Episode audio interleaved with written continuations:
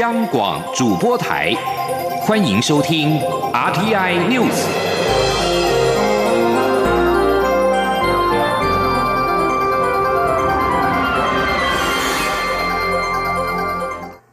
各位好，欢迎收听这节央广主播台提供给您的 RTI News，我是陈子华。中央流行疫情指挥中心在今天公布了国内新增三例的武汉肺炎 COVID-19 的病例，均为境外移入。分别是六十多岁的男性按三八三，以及七十多岁的男性三八四，而二十多岁的女性按三八五，累计病例达到了三百八十五例。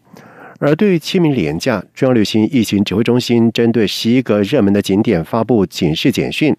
指挥中心表示，近五天共采验了七百九十一名的游客，检验结果全为阴性。指挥官陈时中透露，等疫情降温之后，可能会抽验社区以及特定行业。透过抽血检验了解感染的情况。另外，针对世界卫生组织 WHO 否认我国曾经警告武汉肺炎可能人传人，中央流行疫情指挥中心也在下午发表声明，并且公开当时通报的电子邮件的全文。陈时中表示，WHO 是内行人讲外行话，并且质疑 WHO 失职，呼吁应该以坦诚以对，不再转移焦点，一错再错。记者陈国维的报道。我国在去年十二月三十一号以电邮方式通报世界卫生组织的国际卫生条例 （IHR） 联系窗口，表示有消息指出，中国武汉至少有七例非典型肺炎病例发生。当地卫生官员已向媒体报告说，这些病例并非 SARS，病患也已进行隔离治疗，请求相关组织分享相关讯息。世界卫生组织近日对此表示，台湾没有明示警告武汉肺炎可能人传人。中央流行疫情指挥中心。十一号决定公开当时邮件全文，指挥官陈时中也以英语念出内容。陈时中强调，任何工位专家或医师都明白什么状况需要被隔离治疗。由于国内当时没有这样的案例，所以无法明示人传人，否则才叫做误导讯息。但工位人员已能由此研判这些病例有人传人的可能。我觉得 WHO 这个公道行为是讲哈，内行人讲外行话了哈。那讲这个隔离治疗。好，这样不是警讯。那问什么情况才叫做警讯？那如果不是会员国的台湾都已经告诉 WHO 了，那我要问一个问题：那会员国的中国有没有跟 IHR 讲？那如果没有讲，那我要说这不是隐瞒。那什么叫做隐瞒？那如果有讲呢？那 WHO 这不是失职？那什么叫做失职？指挥中心也发表声明，提到我国疾管署当时也联系中国疾病控制中心，希望取得更多疫情资讯，但国际卫生条例联系窗口仅回复已将资讯转给相关单位，中国方面则仅提供我方一则新闻稿。外交部次长谢武桥表示，世界卫生组织对我国的通报刻意扭曲，没有提及我方有指出七个案例在隔离治疗中，因此要还原真相。外交部针对不正确的内容，也会请友邦协助。并持续和世界卫生组织沟通。陈世忠强调，他诚恳呼吁世界卫生组织对这件事情要坦诚以对，积极处理后续相关事宜，不要转移焦点，也不要一错再错。中央广播电台记者陈国伟台北采访报道。而武汉肺炎疫情是持续的延烧，行政院副院长陈其迈在三月中指示研发社交距离 APP，只要民众距离过近，APP 就会发出警示。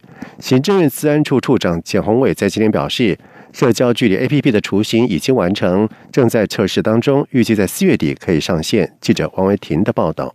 武汉肺炎疫情全球蔓延，中央流行疫情指挥中心日前发布社交距离指引，室外距离一公尺，室内一点五公尺。行政院副院长陈其迈于三月中时指示研发社交距离 APP，提醒民众保持距离，避免近距离接触。行政院资安处处长简宏伟十一号受访时表示，行政院与台湾人工智慧实验室合作，利用手机蓝牙的技术，假如两部手机距离太近，就会发出震动警示，提醒民众。简宏伟表示，三月底完成第一版后，四月初更新加强至第二版，目前正在内部测试中，预估四月底可以上线供民众使用。简宏伟说。呃，我们采用的技术绝大也是利用蓝牙的技术，因为蓝牙彼此假设两部手机都有装这个 APP 的话，那当这两部手机靠得比较近的时候，那我们就会利用这个震动的一个方式来提醒民众。好，让让让使用者知道说，好像两个之间距离的比较近。简宏伟指出，研发过程中有人担心这款 A P P 可能会有泄露民众隐私的风险。他强调，正院的社交距离 A P P 主要是提醒功能，会把所产生的资料通通存在手机内，不会传出去。民众不用忧虑，政府借由 A P P 收集民众蓝牙位置或接触者的位置资讯。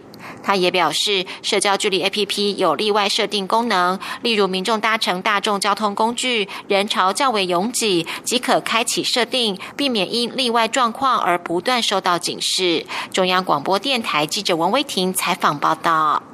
而武汉肺炎疫情是持续的蔓延，经济部推出零售业上架电商计划，借此协助零售业者扩大销售的管道，同时加速数位转型，降低疫情的冲击。经济部编列了将补助一千家的零售业者，每家补助十万元为上限。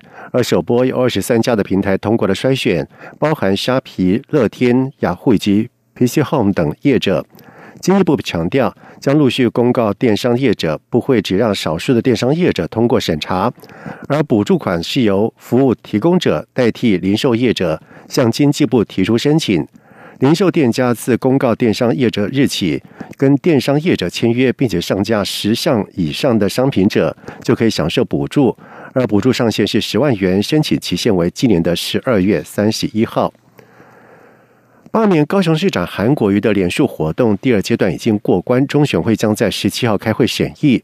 而国民党文传会主委王玉敏在今天表示，国民党会全力配合韩国瑜的策略，不管是传统或者是网络的方法，只要能帮得上忙，都会加以协助。王玉敏说：“我想，呃，这个部分我们跟呃这个韩市长这边一直都有一些密切的联系，那一切就是尊重韩市长他们在整个呃面对罢韩的这一些行动策略上他们的规划，那党中央这边会配合他们。”而媒体报道指出，韩国瑜对于罢韩将采取冷处理的策略，并不会动员韩粉投票。王义敏回应表示，目前尚未讨论到动员韩粉的问题。他相信韩国瑜的支持者是自发性帮助韩国瑜，也希望韩国瑜专心市政，度过罢免的危机。另外，国民党在下午也进行了数位行销科技长职位的决选。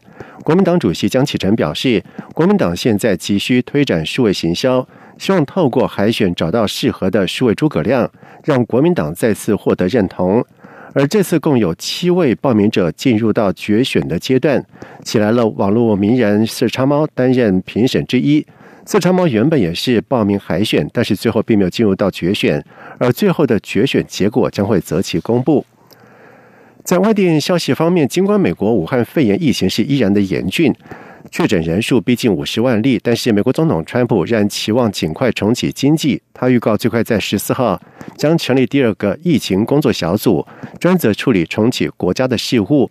川普并且表示，这个开放国家顾问会议触及的议题不只是经济议题，考量现在不鼓励旅游，会议应会以视讯的方式来进行，而会议的正式名称跟成员将在十四号公布。加拿大自然资源部部长欧里根在十号表示，加拿大和其他二十国集团国家都认为有必要维持油价的稳定，但是在十号的视讯会议上，加拿大并没有具体承诺减产的数量。路透社报道指出，产油大国十号在集团体视讯会议上面推动大规模减产协议，拉抬因为武汉肺炎的危机而受创的油价，而其中俄罗斯以及沙特阿拉伯占最大宗。美国也难得表态愿意帮忙，奥利根也参与了这场的视讯会议。而根据政府消息人士透露，需求下滑可能导致了加拿大石油产量每天再减七十五万桶。而加拿大是全球第四大的产油国，在二月大约开采了四百九十万桶。另外，根据法新社的报道指出，集团体各国能源部长在沙特阿拉伯主持的视讯会议之后，发布出声明。誓言携手合作，确保油市的稳定，但是没有提到减产。以上新闻由陈子华编辑播报。